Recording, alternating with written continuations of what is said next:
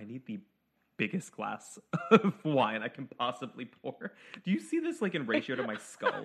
I was going to say the best part is that we both poured ourselves a glass of white wine, but when I poured mine, I did like half, and then I was like, "No, I need a southern pour." And when I logged I on, I never pour mine like this much. that's a, that's what they call a southern pour. Absolute 100%. One hundred percent. Did you appreciate my Nancy Grace impression that I sent to you? I was making myself laugh about it. Loved. Oh my god, there was something I- you said that was so on the nose. Um, like I I know mothers like her or whatever you said. That's what she said. Yeah, because I was my the only like reference I have in my mind is what I used to see where when she would cover Casey Anthony because she like helped elevate that case on TV. But she go, Casey Anthony is a mother like no other I have encountered in my twenty years on the fort. Like, was she even was she an officer? Like, what was she? she was a lawyer, wasn't she? She, I, I've been a prosecutor for more than twenty years. the way the cadence in which you say Casey Anthony is That's what she says. literally Nancy Grace. Like I feel like I'm listening to Nancy Grace. Oh, turn on cable television. I don't even know what channel she was on. It was like something in the. Uh, what was it? I mean, I swear I thought she was on Vox. I thought, or Was uh, she? Like wait, because The was channels, okay, the channels changed when I was a kid. Like all the, the Disney, Nickelodeon, they all used to be in like the 50s for like my area in Connecticut, and then they all changed to the 40s, and everything got dispersed, and I was like, my world was rocked. Oh my gosh. Yeah, I feel like it was a major. It actually might have been. No, I don't think it was CNN. I was gonna say it could have been CNN before they became like a little bit more, not a little bit, What way more left leaning. Mm-hmm. Was Nancy Grace on?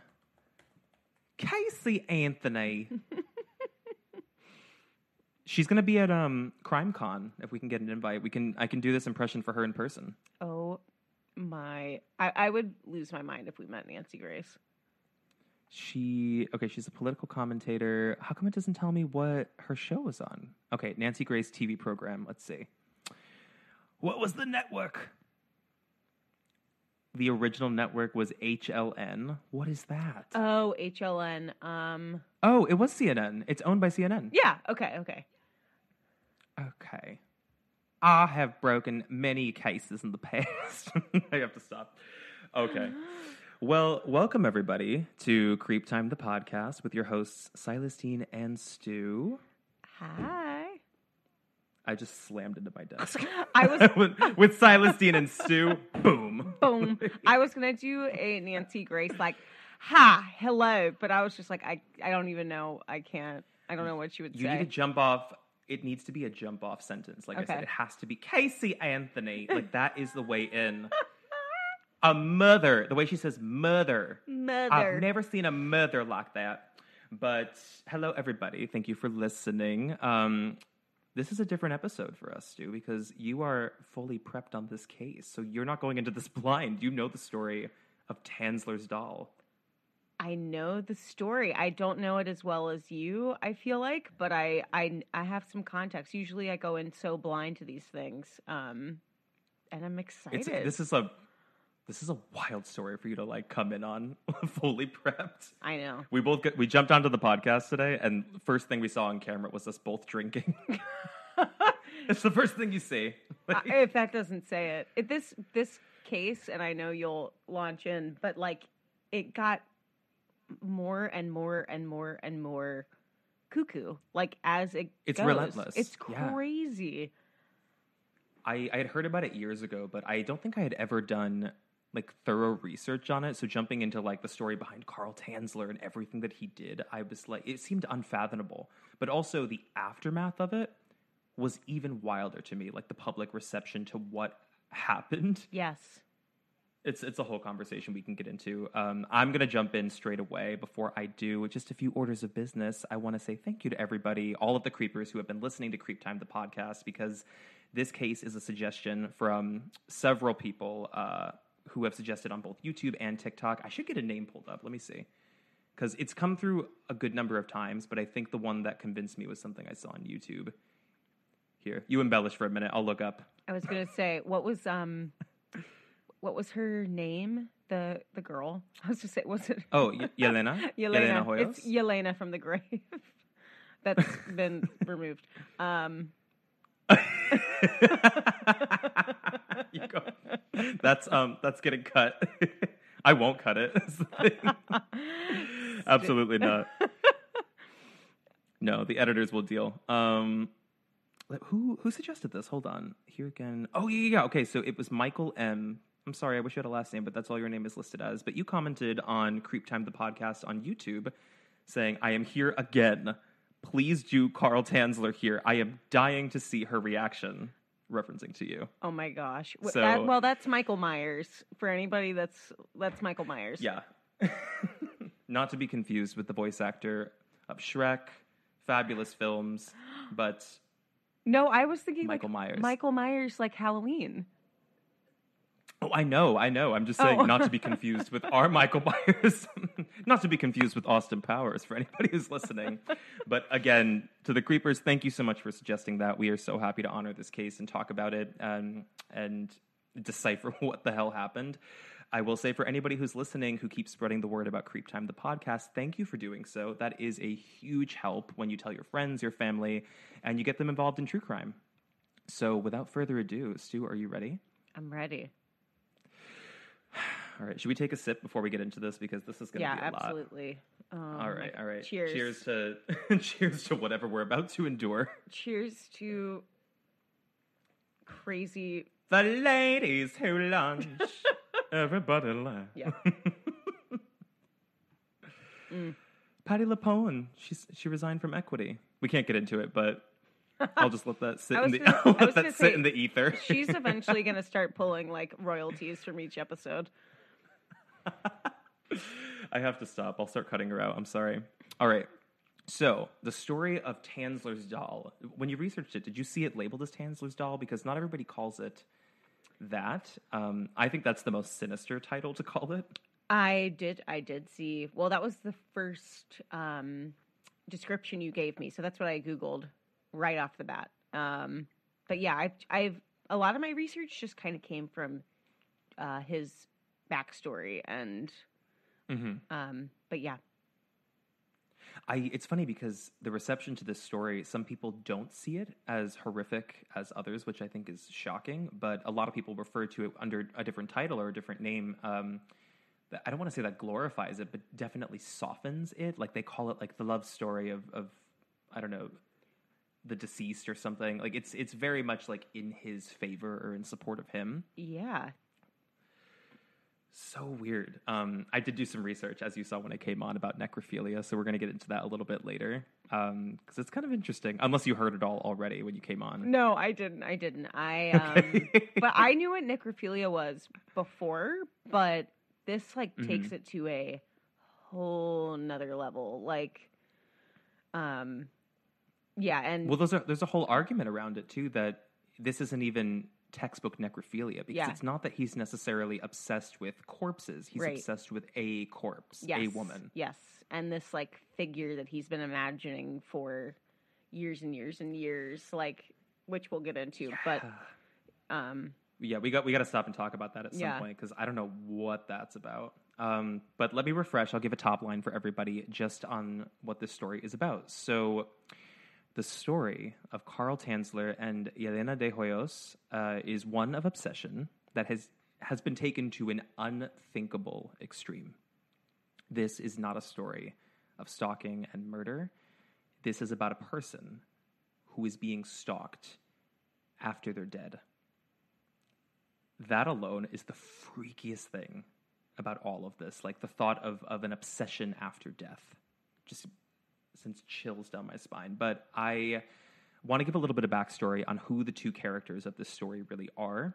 Um, so we'll start with uh, Elena de Hoyos and who she was. So her full name was Maria Elena Milagro Hoyos. I hope I pronounced that correctly. She was born in 1909 um, but more commonly referred to, and as you'll hear in this story, she is referred to as Elena, and she was the middle child born to a Cuban American family uh, with her father Francisco and her mother Aurora. Um, and they were born, all of these children, in Key West, Florida.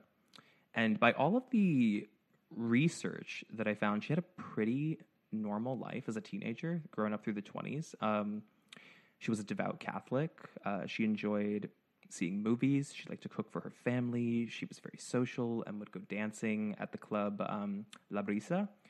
Uh, and she was looking forward to her future. And it's also said that she was extremely beautiful. And I've seen pictures of her. She was beautiful. Uh, and she is very much like how Carl Tanzler describes, which we'll get into. Um, she was described as slightly shy, and she was a very accomplished singer. I had never heard that before in any coverage of this story, to the point where people who were local to the Key West area knew her, and tourists would actually stop her to, to ask for pictures.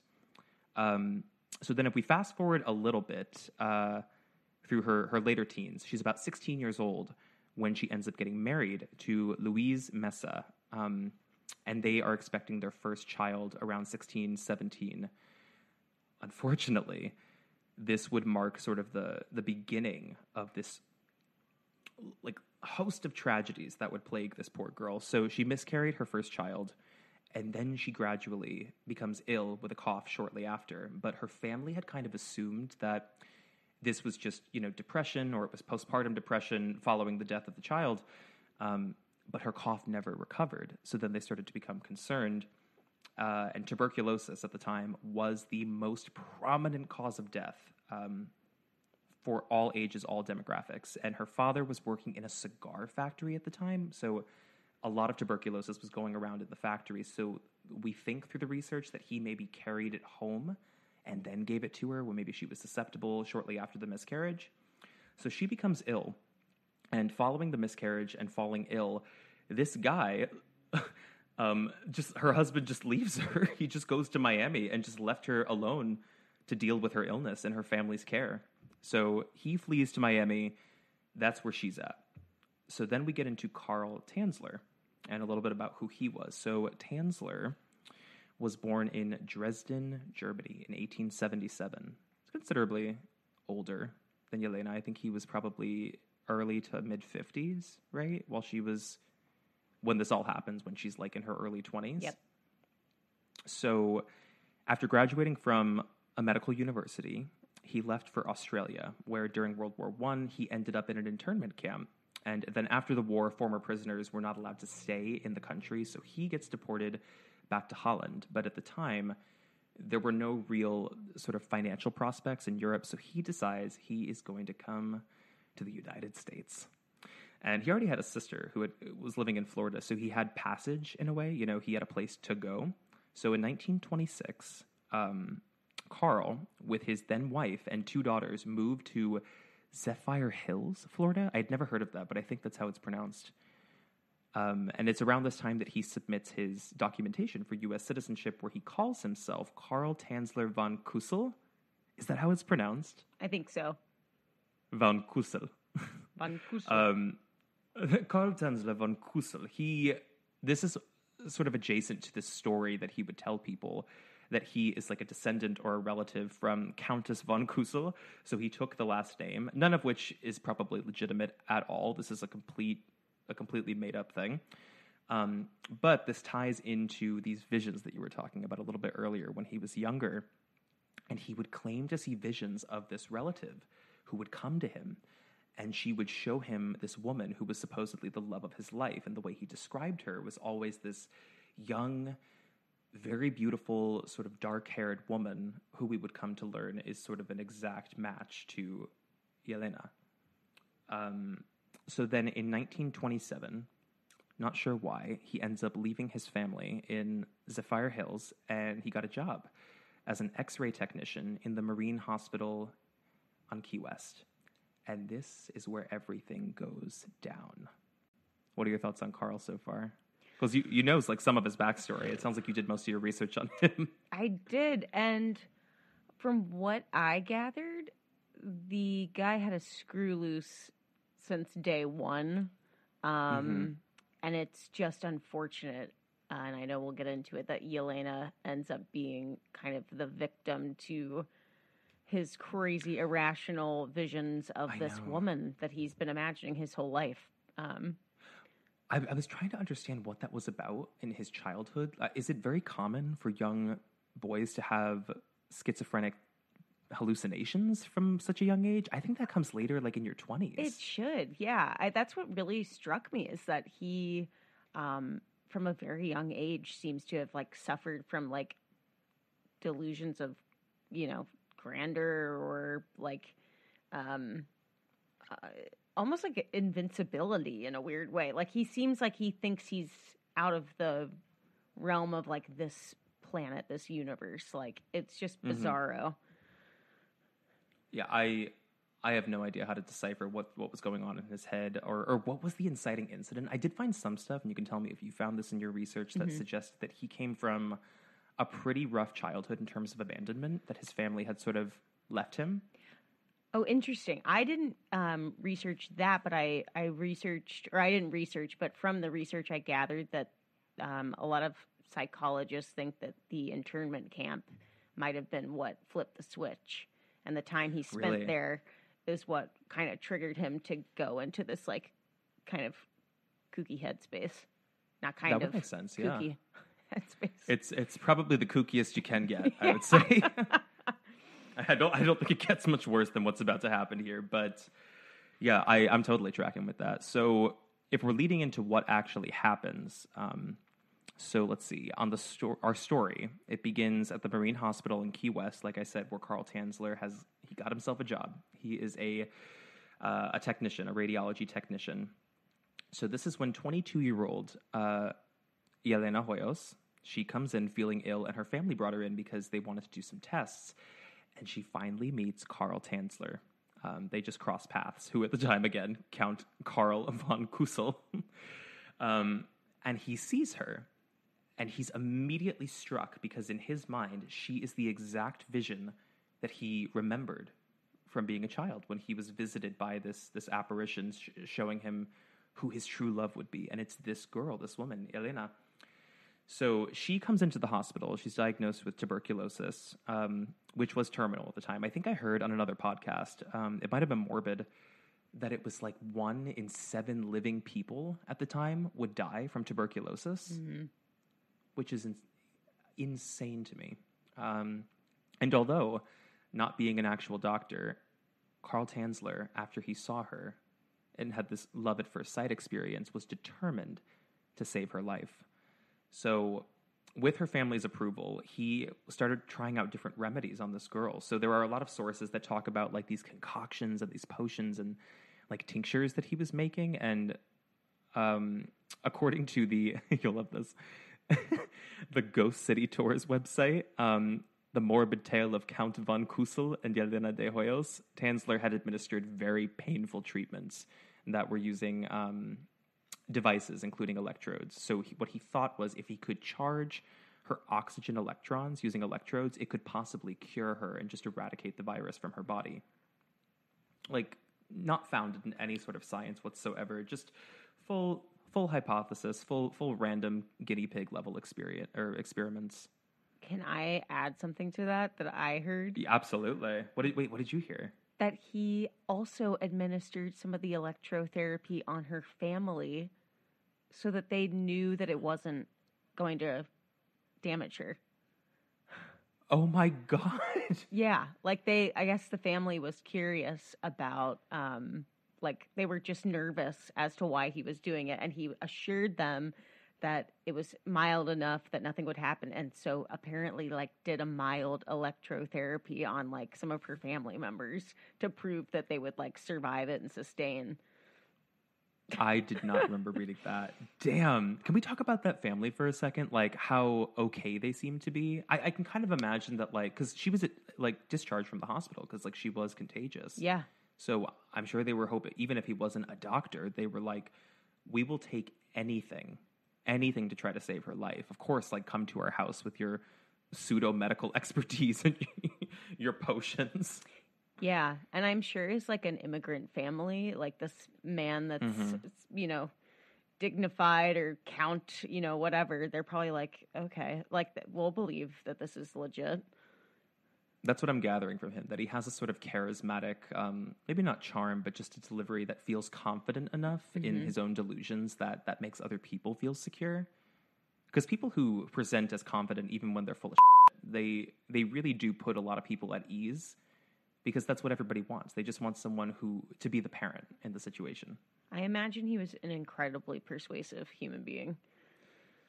I, I would say so, like leading into what happens here. But at this time, he's also steal. You probably read this. He's stealing like a massive amount of medical equipment and medications from the hospital, um, which he will eventually get caught for, and he gets fi- fired. Um, he gets fired. this, I wish. I wish it was that low. The Saint Blanc's taken over, so he gets fired. He gets fired. Please. Oh my god, I'm not even through the exposition. She hasn't even died yet. Jesus Christ. that that's what that's what Donald Trump should have sounded like on The Apprentice. You fired. You fired. You fired.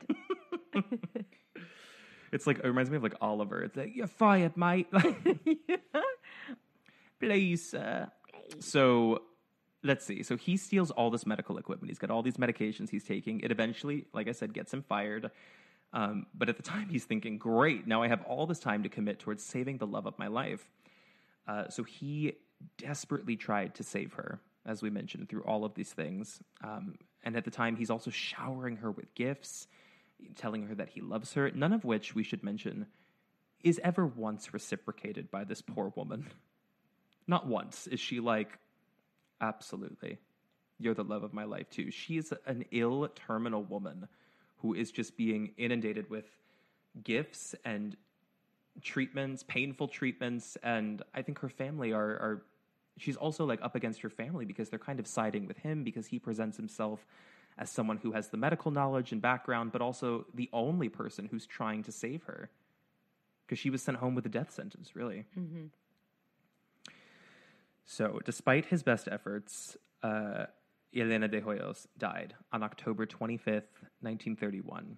And at the time, the family is grief stricken, but Tanzler insisted on paying for her funeral, um, complete with a full mausoleum. So her family consented to this because he had more money saved than they did at the time. And of course, they were grief stricken. So you just want somebody to kind of take the reins, you know? Um, you just want someone to take care of you when you're going through grief. Um, but they were not aware to the agreement of the mausoleum that he, because he was paying for it, and this is why he did, would be the only person to receive a key to the mausoleum, which I think is strange. Was that always common that like when mausoleums are built that like anyone outside of like uh, I don't know the the owner of the cemetery would have a key to it? So in the research I did, the people that built the mausoleum did mm-hmm. not know that the family would not also receive the key. Um, so no one oh. knew that only he had a copy of the key. Um, no, not wow. Like not. So even, did they just make one? They just made one key, and he was like, "I'll distribute this. Yeah, I'll, I'll send I, it." I'm pretty sure. I'm pretty sure. Like if I had to guess, that's kind of what I deduced from how it went down. The trust is unmatched. Yeah, unmatched mm-hmm. all of these people, just mm-hmm. allowing this man to like run rampant.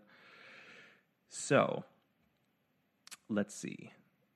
So she has died. The mausoleum is constructed and she is embalmed and then she is interred in the Key West Cemetery. So after she's placed in the mausoleum, Tanzler ends up visiting her grave nightly. This is how it starts, right? Like the, mm-hmm. the slow, like, I don't, I don't know if I could say like dipping the toe in the pond kind of thing. You know, he's showing up, he's leaving gifts inside the mausoleum. Uh, he even had a telephone. Did you read this? He had a telephone installed so he could call the tomb from home no. even after he left. You never read that? No. Yeah, he, I, which I never understood how that worked. It must have acted as some kind of an intercom because, like, who's picking up? like, well, I guess Yelena. Yeah. Yeah. Uh, so he has like basically what I'm assuming is like an intercom um, installed so that he can go home, pick up the phone or something like a phone, and just chat with her. Like he's gabbing on the phone to like a long distance lover. So that's installed, um, but it's not enough. This goes on for two years, and it ends up not being enough. And I don't know if you you read this as well, but the original reason that he wanted her above ground, I don't think it was. Maybe I mean he had this plan all along, but I don't think it was so that he could one day get access to her corpse. It was because he was afraid if she was buried underground that the water would seep into the, the casket and it would eventually ruin her beauty. he was very, very concerned from the get go about preserving her and just making sure that she stayed as she was. So then we fast forward to these two years later when he does something horrific. On an evening in April 1933, Tanzler crept through the cemetery where Elena was buried, or was you know, entombed in this mausoleum, and he removed her body from the casket, carting it from the cemetery in the dark in a toy wagon and transported it home. And he reportedly would end up saying that Elena's spirit would come to him, you know, when he would sit by her grave and, you know, he would serenade her corpse with her favorite Spanish songs at the time. And he also said that, you know, she would often tell him her spirit, because again, he's still having visions of spirits, that, you know, she would say, Come take me, like, take me home, take me from this lonely grave. So he now has her body, takes her home, and I'm sure this is the part of the research where you lost your fucking mind. you know I did. to hear what he did. So Tanzler takes the body and he attached the corpse uh, because it's two years later. Like she's starting to fall apart a little bit. Um, he starts attaching the bones using piano wire, which he had he was threading through her, like he was sewing. And then you know her eyes were gone, so he ends up fitting the face with glass eyes. And as the skin of the corpse started to sort of fall off and decompose, he ends up replacing it with silk cloth that he soaked in wax. And to finish the job, he uses plaster of Paris, kind of like a something adjunct to paper mache, we could say. And her hair starts to fall out, of course, because the scalp is decomposing. So he ends up fastening a wig to the skull, which he got from her mother. Did you read that? Yes. Oh my god. Because I think he had lied to the mother. Maybe he did have this plan all along, because he had lied to the mother prior to the burial where he was like does she do you have any like hair pieces or wigs for like the i don't know the preparation and like the presentation before the burial so the mother provided a wig Mm-hmm. so he fastens that to the scalp um he had also filled the abdominal cavity and the chest cavity with rags to kind of keep her shape keep the form of her body and he had dressed her in stockings in jewelry and gloves um, all of these accessories and reportedly kept the body in his bed. And, you know, to mask the smell of this ongoing decomposition, he was using copious amounts of perfumes and disinfectants to try to keep insects away and just a lot of preserving agents to mask the odor and try to keep her from decomposing any further. Like, she's, this is years now that this body is just sitting out in the open. So it was described that he slept in bed with this corpse for years, and they had a modesty curtain that he had built between them to kind of protect her privacy during the night. Um, but upon further inspection, this would later come in, I think, s- several different autopsies.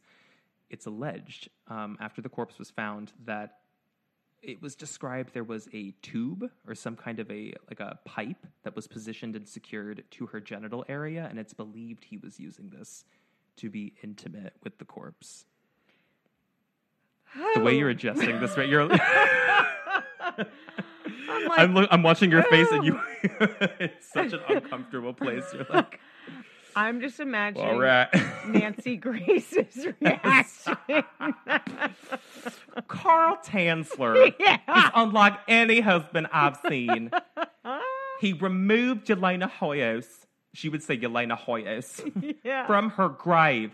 What can you tell me a little bit of insight? What do we know about this case? He put a tube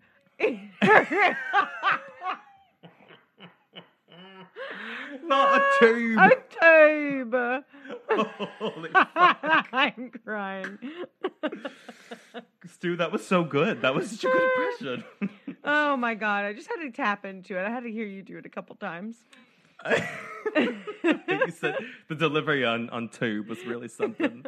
I gotta I gotta give you a hand. That was incredible. Um, so yes, as horrific as this is, um, she's found with this with this tube. um, so the, the the ruse, I guess, um, of Yelena's body and sleeping with this body would last for close to a decade, as you've probably seen. And then Tanzler's behavior, after you know seven or eight years had passed, became very unusual.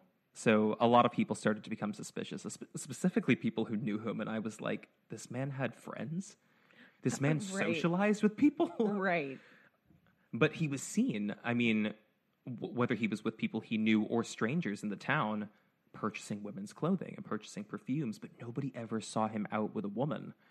Um, and then one night, a young neighbor saw him across the street, saw through the window that he appeared to be dancing with what this kid described as a life size doll in the window. So then these rumors start kind of like, I, don't know, germinating, and like it becomes a fantastical story. Like, did you hear about Carl Tanzler? Like, he's got Elena Hoyos, but it seems like a rumor that's that's it's just a story, like a, a sensational story that's could never be true. But eventually, chatter of this ends up getting back to the sister, um, the Hoyos' sister. So, in 1940, this is when the rumor reaches um, Florinda, the sister's ears, and she decides that she is going to go pay Tanzler a visit because, again, like he knew the family pretty well. Um, I think in her worst version of this, in her worst case scenario nightmare, she would have thought he took the body in the casket and removed it from the mausoleum and maybe kept it like in his yard or buried it in his yard or something. She, I think that's what she thinks she's going to confront him on because what she saw, she described that she didn't even believe at first. She, she her mind had like warped to be like that's not what that is. That's something else. So she drops it on him unannounced and Tanzler this this also plays into like why she didn't believe it. Tanzler like willingly shows the sister to Yelena's body. And then, according to this like 2017 article that I found that was um, titled "Carl Tanzler fell in love with his patient, then lived with her corpse," um, Florinda saw this and she thought it was an effigy to her sister. She thought it was like a, a life-size doll that he made as like a tribute to Yelena. She had no idea that this was her actual body. The OG Pascualita. This is one. This is absolutely Pascualita. Actually, did Pascualita come before this? I think Pascualita was like 1919 or something. oh man. yeah. Pascualita's old. She's an old girl. She's over 100 years old. Wow. Um, so, however, it is later discovered that it was actually the corpse. So she, I think she, I remember hearing another video where she realized this because she's like talking to him about this life size doll, and she's like, "Did you make this doll of my sister? Like, what are you doing?" And he was like, "No, that is your sister." Like he like fully confesses to her in- in plain speech, and from the from what I remember reading about this and hearing in videos, the way she described her experience of like coming to the realization that she's sitting in a room with Carl Tanzler, and just to her left or something is the full corpse of her sister, dressed in plaster and like jewels and a wig. She became like eerily calm, where she she almost immediately knew like I am now sitting in the face of someone who is extremely delusional and like sick and potentially dangerous. And she's tried to like plead with him in a very like calm way where she was like carl like it's not right you know she she deserves to be laid to rest. You can't keep her here kind of thing. And he was like no she wants to be here. And she was she's like well i can't stop you. You are her husband so i'll leave you then. And then immediately runs off and uh, breaks down in hysterics and goes to the police. Right. like but tried to play it very cool and at the time. So like i said tanzler he admits to breaking into the tomb. On april of 1933 he used the cart to transport the body back and he had had that body in his possession for seven years. So police do come in he is arrested the body is recovered and an, an initial autopsy would expose all of these extensive modifications we talked about to retain the shape he had. He had coat hangers in her he had wires he had stuffed that torso with more than just rags plaster all over the face um, that he was touching up with like mortician's wax. Uh, and just the eeriest part to me is the dressing up the routine changing of the clothes the, sh- the, the shoes the jewelry the stockings oh my god and Let me take and like sip. imagining yeah and like imagining that she's telling him like i would love it if you would get me like this kind of dress or this jewelry or this perfume like it's ah! it's the person the mental personification of Yelena in his mind as as like a, a living entity that's kind of guiding this whole experience for almost a decade is the most insane part to this. But believe it or not, the story gets crazier for anyone who's listening who doesn't know it. So he is arrested, and all of this um, is assessed because it, it was horrific. Um, but what they later find in his home is that this like makeshift laboratory where he was doing all of these modifications to her, he had built it in the shape of an airplane, um, which he had named Elena's airship because his eventual plan was that he was going to find a way to get this plane or this like pseudo rocket to fly up to space because he believed that if he could get her body to the stratosphere, the radiation from outer space could penetrate her tissues and would restore life into her body. It's important that I tell you that because what comes next is ridiculous. So, despite all of that, he is deemed not insane after a psychiatric evaluation and he is fit to stand trial.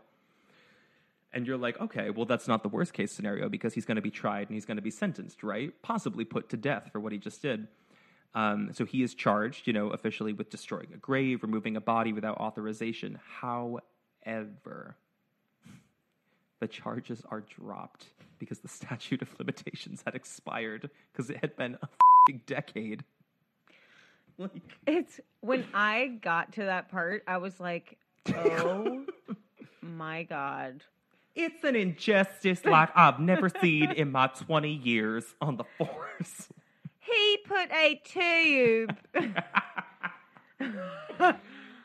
I mean, not only the statute of limitations being up, but the research that I did that described how many people sided with him, signed petitions to make sure that Even he to this day, even to this day, Stu, Yes, I know. People are like, There's people that like romanticize romantic." it. yes, like uh, you know what I kept thinking about was like these. You see them sometimes. Um, I don't know on like TLC. These people that like ha- are having sexual relations with like ghosts and Yeah, pirates. it's like my strange addiction. Yeah. Yes, and I was like, this was like the first version of that sort of.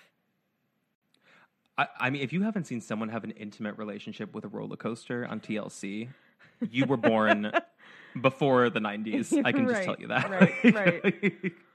that that is that has like altered my brain chemistry to see those TS, TLC My Strange Addictions. know, they started off kind of slow, where they were like, "I eat plaster. I eat like I don't. Know, I love sniffing gasoline." Mm-hmm. That, that's pretty timid compared to like, "I'm in a long term sexual relationship with a plane." I know. So I mean, well, that's that's kind of like a perfect up because so after his arrest, the public's reaction was sympathetic by all accounts.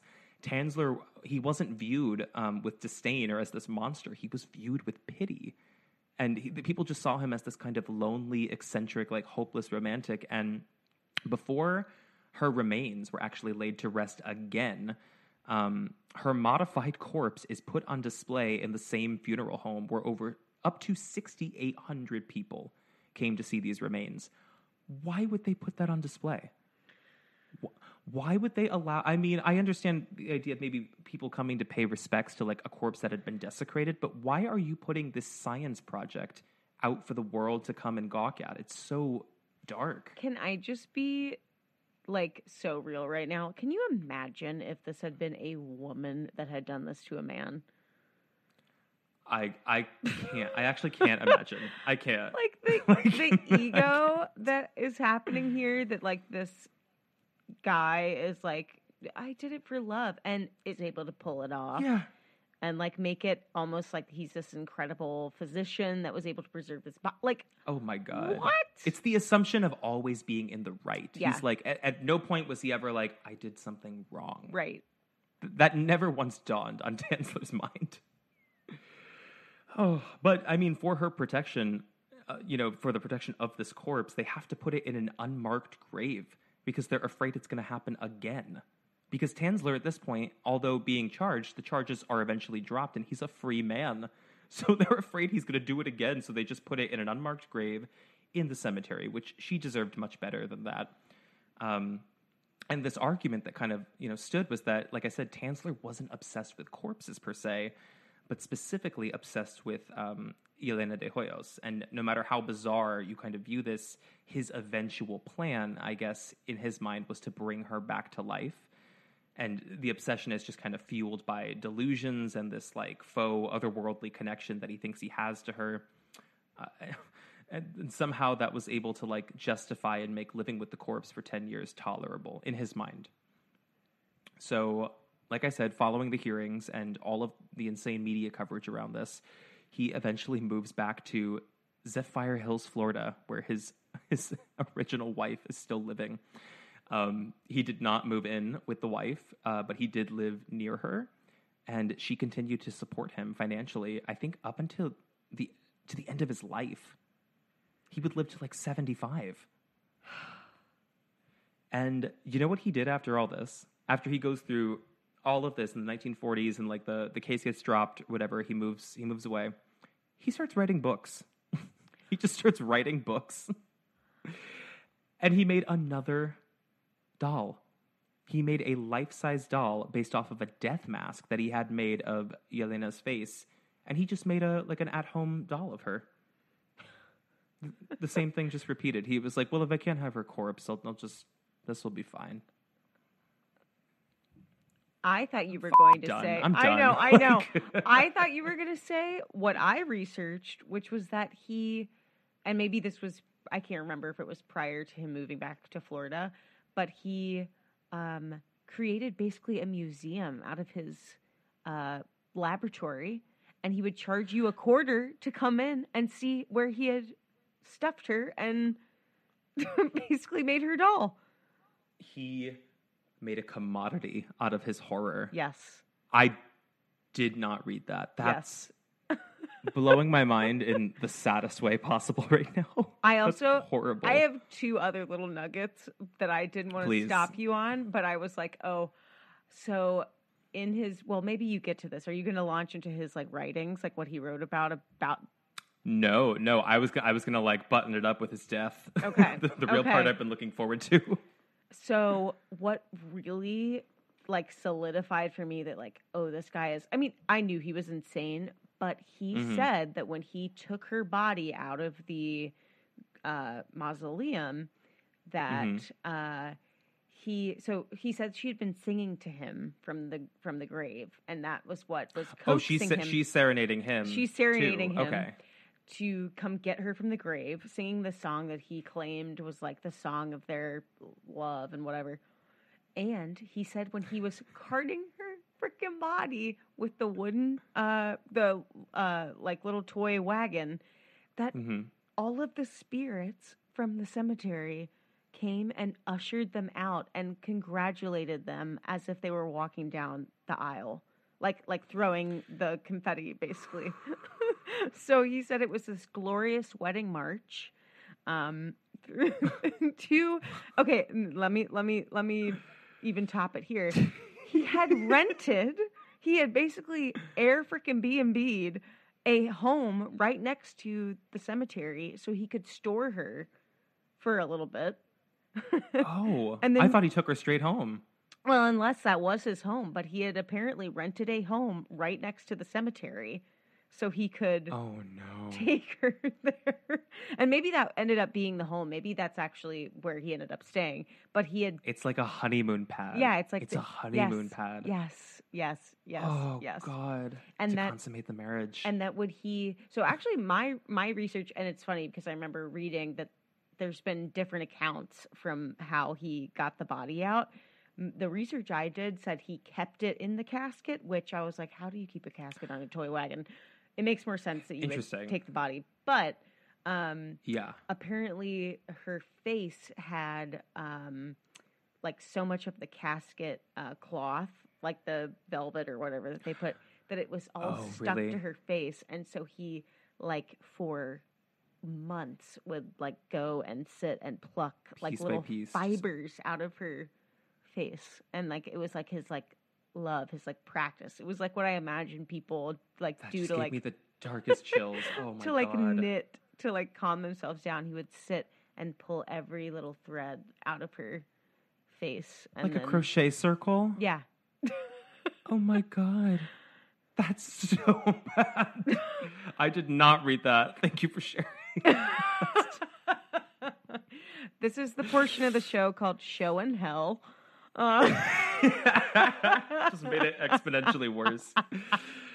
I I mean, That's pretty hurt. I'm sure. I'm sure. The more research you do on this, you would find there are like endless little like things like that, that he probably did that aren't even talked about in like the main components of the story. I Like know. all of the bizarre intricacies of how he cared for, preserved, and modified that body. But eventually, he he does die. Um, so he he lives alone, just known as like this eccentric man. Um, he still has sympathizers all up until the moment he dies and even beyond, and is eventually discovered three weeks after his death in his home in the arms of the doll that he made of Yelena, which people have also gravitated towards. And they were like, that's so romantic. That's so sweet. I'm like, that's fucking sick and sad and horrible. Let me just say this because I am one. Straight people are crazy. we are all nuts. gotta like gotta be put down gotta be taken away like i was like uh. enough absolutely enough it's so this is actually i wanted to dive a little bit into like some of the research that i did on necrophilia which you probably heard a little bit of when you came onto the call Creepers. so i'm sitting here for like when I logged on to record, had me on mute, and I literally heard him muttering to himself about necrophilia. i was like that woman from the hunger games who's like tick tock tick tock literally. Just like childhood trauma. well, okay, so to jump into that though, this is from a medical report um, and a review that I was reading. It covered 122 international cases talking about the manifestation of necrophilic acts or fantasies and how to distinguish them. So, there is there are a couple of distinguishing factors between genuine necrophilia from pseudonecrophilia, which I think is interesting, and classify um, what is true necrophilia by these three types. There is necrophilic homicide, where what the main component to um, sexualizing the dead body is that you had to be the one to kill it. Um, and then there is also regular necrophilia, just the sexual attraction and act of, you know, performing sex acts with a dead body. And then there is necrophilic fantasy. Neither psychosis, mental disability, nor sadism appear to be inherent in anyone who suffers from necrophilia, which shocks me. Um, but the most common motive, like I was saying, for necrophilia is the possession of an unresisting and unrejecting partner. So something happened to Carl Tanzler at some point in his life, I would assume in his developing years, that created this in his mind. Although a lot of people would challenge me on that and argue that he was not necessarily obsessed with dead bodies, it just happened to be her. However, necrophiles often choose occupations um, or fields that put them in direct contact with corpses at some point. And I think it's interesting that he chose to go into a medical profession. Um, and we know this, I think, because some necrophiles um, who are homicidic necrophiles, or no, that's not the right way to say that, necrophilic homicide people, they homicidic.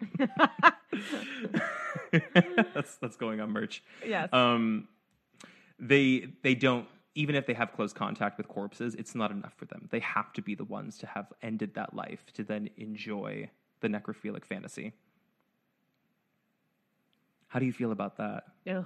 Doctor Stu? Um, I think that is so astute of you to say there must have been something that happened to him, and uh, it's funny because I was thinking um, in the research that what tipped me off to this necrophilic tendency first was that as a young man he was having these visions of like basically a ghost telling him about Mhm. this beautiful woman that he was going to fall in love with like he seemed to romanticize like these characters of death sort of um Yeah, and i remember great thinking point. that's really weird. Like as a young man you're not fantasizing from a ghost. You're fantasizing because you're watching you know whatever or you're reading magazines. Like it's Right. very real. It's on this earth. So i think it's bizarre and that's kind of what i was saying at the beginning of the podcast that i feel like he felt this like other like esoteric kind of feeling about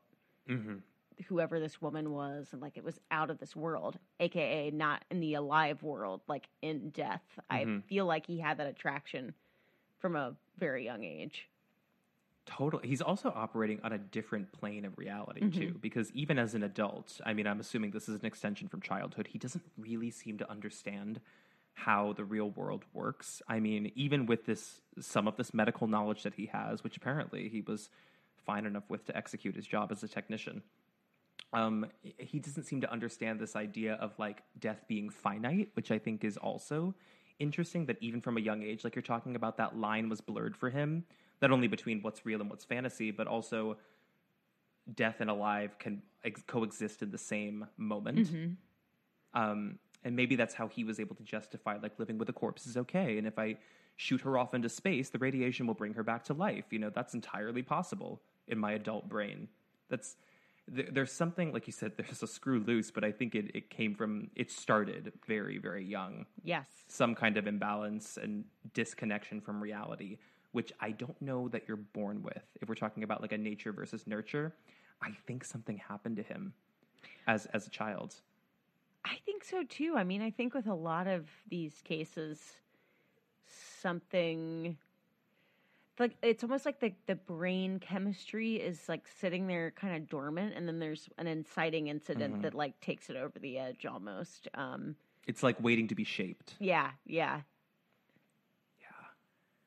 It's also, I mean, to shift from him to talking about her corpse and just like I think this this was the first time that I had ever approached a conversation and really thought critically about what it means to have autonomy over a corpse because I think a lot of people like to you know chalk up death and, and what happens to their body after they die to saying well whatever I'm dead it doesn't matter.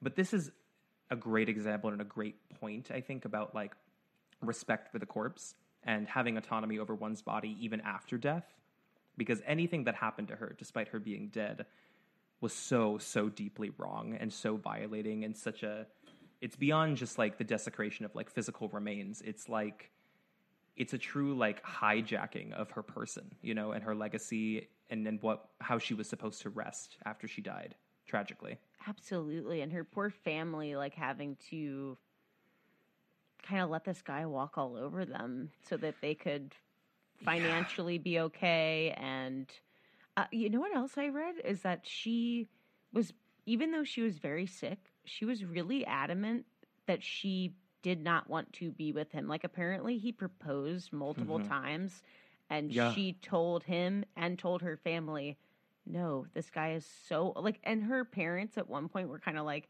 why? Like he seems like a nice guy. He's rich, he's older, whatever. And she was like, "No, the guy's w- like way older than me, and I'm sick as hell. I don't want to marry him." Um, yeah and for of the context they'd only known each other for like three months right yeah, yeah oh god yeah, it's such a it's a wretched story, but it's even worse that he got away with it. He got away with what he did, and it went down in history as I think one of the darkest tales of modern day necrophilia, but also um, horrible injustice. I'm surprised I didn't finish this whole bottle through that story. well, the whole bottle's in your damn glass. I I'm not kidding. I poured one glass. Half the bottle's gone. Oh half this Oh my bottle's God. gone. The only thing that got me through that that story was Nancy Grace. I know. It's the only. there was a tube found inside of her. You, you. What also killed me is that you said right after that you said a word that I was like, "Wow, I'm sure Nancy Grace used that word," which is rose. A ru- she lives within me. She lives inside of my she heart. She does. Enough with the ruse. Uh, what's something else she would say? Something that's like um, a synonym for shenanigans, but I can't think. Oh, Tomfoolery. or um, Tomfoolery for sure. um, Foolery. oh God, let me think of some real. The good- smoke and mirrors. Smoke and mirrors feels something. That's something she was. Enough with the smoke and mirrors. I've been around long enough to know. Like, she talks as if she's been like w- walking around as a prosecutor for like seventy years. I know. Oh my God, how old is she? I wonder now. Thirty-five. Thirty-five. Yeah, I was gonna She's say she's been preserved. Frozen in time. In time. Oh, she's my mom's age. Oh my gosh. Oh no way. Well, they were they were friends. They were friends. Nancy Grace's birthday is this coming Sunday. Oh, I'll be lighting a candle, Same. praying to, to the all godly Nancy Grace. Siri, set Oh a my reminder that. Nancy Grace's birthday is this Sunday. It was like, Alexa, Alexa, this Sunday, 3 p.m. reminder, buy candles. okay, Oh, and I guess with that, we can finally conclude the horrific and chilling story of Tanzler's doll. We should do more like this, I think, that talk about. Um, there is a great, great episode of My Favorite Murder where they go over historical cases of people being buried alive, and then it's discovered later that they were buried alive. That I don't think anything's had like so much of an impact on me as that. okay, if you want like a bonus episode, I could do like one of the most famous buried alive cases was in Wilmington at my church. You told me this. Yes. Oh my god. Yeah. How did how did they how did they find out though? So, uh, okay, again, kind of a similar si- situation to this story, but not based in necrophilia. But um, it was uh, It all ties back. right. It always ties back. It was in the 1700s in Wilmington, Mhm. and this guy and his friend, and he was a prominent guy in society. They were riding their horses, and he ended up hitting a branch, knocked him off the horse. They thought that he was dead, like the doctors pronounced him dead. He was just unconscious, I guess. Terrible doctor, and they ended up uh, burying him alive. And I think his Because they did it so quickly. It would Yeah. happen like yeah within a couple of days. Yeah. And uh I think the guy's name was it was like Sam something. I can look it up, but um he basically started having the friend started having these recurring dreams that that Sam was like, "Please Yeah. get me out, please get me out. Like I'm alive, I'm alive." And so it was starting to drive the guy nuts and he was like, "I swear if we don't do this, like I'm going to go crazy." So sure Mhm. enough, they exhume the grave and or exhume the body out of the grave and they open the casket there's fingernails there's blood and the guy had been buried alive and then based off of this case and a couple of Oh other really God. famous ones is why they started putting the bells in the The, yeah. yeah in the grave You know what's the craziest part about the story that you just told me is that it mirrors so many of the other stories that have Mhm. to do with people having dreams that the people the people underground are alive. Yeah. Isn't that so strange?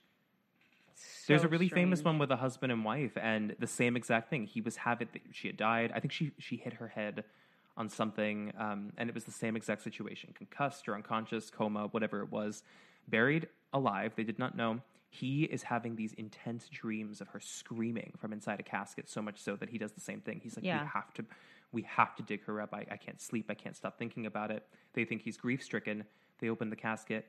All of her fingernails are gone no and she had and beyond that beyond the scratches the blood and her fingernails being literally scratched off at one point she had accepted her fate and had gone insane and pulled all of the hair mm. out of her scalp. Mm. I would probably start a bell system at that point. I would like, but that's not the only system that they've done historically to make sure that someone's dead. They use they did a tube system for a long time where there would be a little a circle. Don't talk about a tube. i was gonna say you are pushing this tube narrative But they, it was like um basically like a hole down to the the casket that would directly like go to the face of the deceased, so that a grave um uh, I don't know watchman could like go and like periodically check and just look down the center of the tube to be like still dead. like that would be an incredible interview to do is like with a grave watchman Are they still around? Sure- Of course they. They must be. I They guess they must be. secure. Maybe they're just like relabeled as like Yeah. standard security now. Yeah. Not Yeah. quite like like with a, a lantern and like a cat like prancing under a full moon. Why not? I I would that that seems that seems honestly off that we ever decided they should just be treated like normal security. Like there's pomp and circumstance that I enjoy about that. Well, I just wonder, like, when they roam, the, are they just truly walking, like, wandering through cemeteries at night under the full moon? It's like, ooh, Well, ooh. honestly, honestly, probably to look out for people like freaking Carl Tanzler, like wackos Yeah. that would either like not try break to into actually a cemetery. Yeah, probably not actually try to get a corpse, but like Mm-hmm. to just you know graffiti or I don't know if there's anything valuable like within a tomb, possibly try to get it. Like that's kind of why they existed, I think, in the first place. Can I tell you a crazy ass story? I don't know if I've ever told you this. No. So when I was like 15, I had a lot of friends in high school who were like a little bit older than me, like 16, 17. Like they were seniors while I was like a sophomore. And we went out one night to the movies. We were going to see uh, one of the Halloweens. So this had to be like, I don't know, like around like 2009 or 10, I think. So we go out to the movies. It was like one of my first times getting into a rated R movie because like one of the friends' moms, she was very much like, I'm a cool mom kind of thing. So I'm going to mm-hmm. get you guys in. Like, you know, can I watch with you kind of thing? Looking back, what a wretch. But she got us into the movie. Spooked as hell. So she's our ride. So she comes and picks us up. And we're going like back to our town to the Rose Hill Cemetery. We're passing it. And someone mentioned it in the car. And she was like, You want to have a thrill? Hooks a right into the cemetery. This is now one in the morning. It's pitch black outside and no one like locked the gates to the cemetery because they're like, what wacko is breaking into a local cemetery after midnight? So she's floor. I'm not kidding. We were flying in this car through like the narrow roads of the cemetery in the dark, and she kept hitting the brakes and being like, "Wow!" And we would scream, and she was like, "I just saw somebody run across the road." Like, she was nuts. And I'm I'm 15, the youngest person there, sitting in the back of that car. and I'm like, this woman's gonna f***ing kill us. Like, and that we are- woman was Nancy Grace. Y'all want to see I just saw some. you won't believe what you're about to see, but I will show you. Nancy Grace I is saw wild someone. ride. Not the Nancy wagon. Come on. Come on. The Nancy wagon. Oh my god. I was spooked as hell because, like, the problem, the thing that freaks you out when you're like a teenager, obviously, it's when people do like sinister, like freaky shit. But when you see like parents and adults do freaky shit, that you're Right. like, you're like, what the hell is going on? like, am I safe? She was a little off. I will never name names, but I remember that so vividly, and we were freaking out because nobody asked to go in there. Like nobody was egging her on. She just like floored it through a cemetery, and we were like backseat passengers. Insane. And it was Stu like because I've never been in a cemetery after dark, so like I uh, in my mind I s- saw it like how I would see it in a movie where like there's it's illuminated by the moon, black abyss, like looking into the ocean at night, and then like the occasional like tombstone comes in your like peripheral vision. That is nuts. It was it was it was mischief beyond mischief. You would have I think you would have and you, would were have loved it. hooked. and I was like, and I caught the bug. you I caught caught it. the bug. All it took was an unmedicated adult to floor it through a cemetery at one in the morning. okay. That was such a wild ride. Thank you so much for sitting with me through this story. And thank you for this was fun to come in with like dual research because you had so many like little tidbits that I didn't have. I know that was that was really a thrill. I love doing We that. should do more of this. We should, Yeah. we should definitely come to the table with like parallel research to see what aligns or we can fact check each other live. Yeah. Well, we should see also creepers like if you what you like or you know don't like about the research we come Yeah. in with. Like if there's any angles you want us to take or we we would love to Do you to like hear. Stu coming in fully blind or do you like Stu to come in as a full Nancy Grace persona? She's got the research. I've seen the records. Silas Carl Dean. Tanzler. Honestly, That's exactly how she would say my name. our premium content should just be us in like pure um honest to god like hln Intoxication? style In- intoxication but hln style where the two commentators and anchors are like talking at each other like this yes. We can even put like a news like infographic or something. Like we'll put like exactly. graphics around us to like make it look official. I would we just spent a full like three hours doing that with wine. I would absolutely adore it. But This was great. Thank you so much. Thank you so much to Creepers for listening to this case. Thank you for the suggestion. Um, to Michael Myers, yet again, Yes. for suggesting. we appreciate it. We love you. And we will catch you all on another CreepTime. Bye. Bye.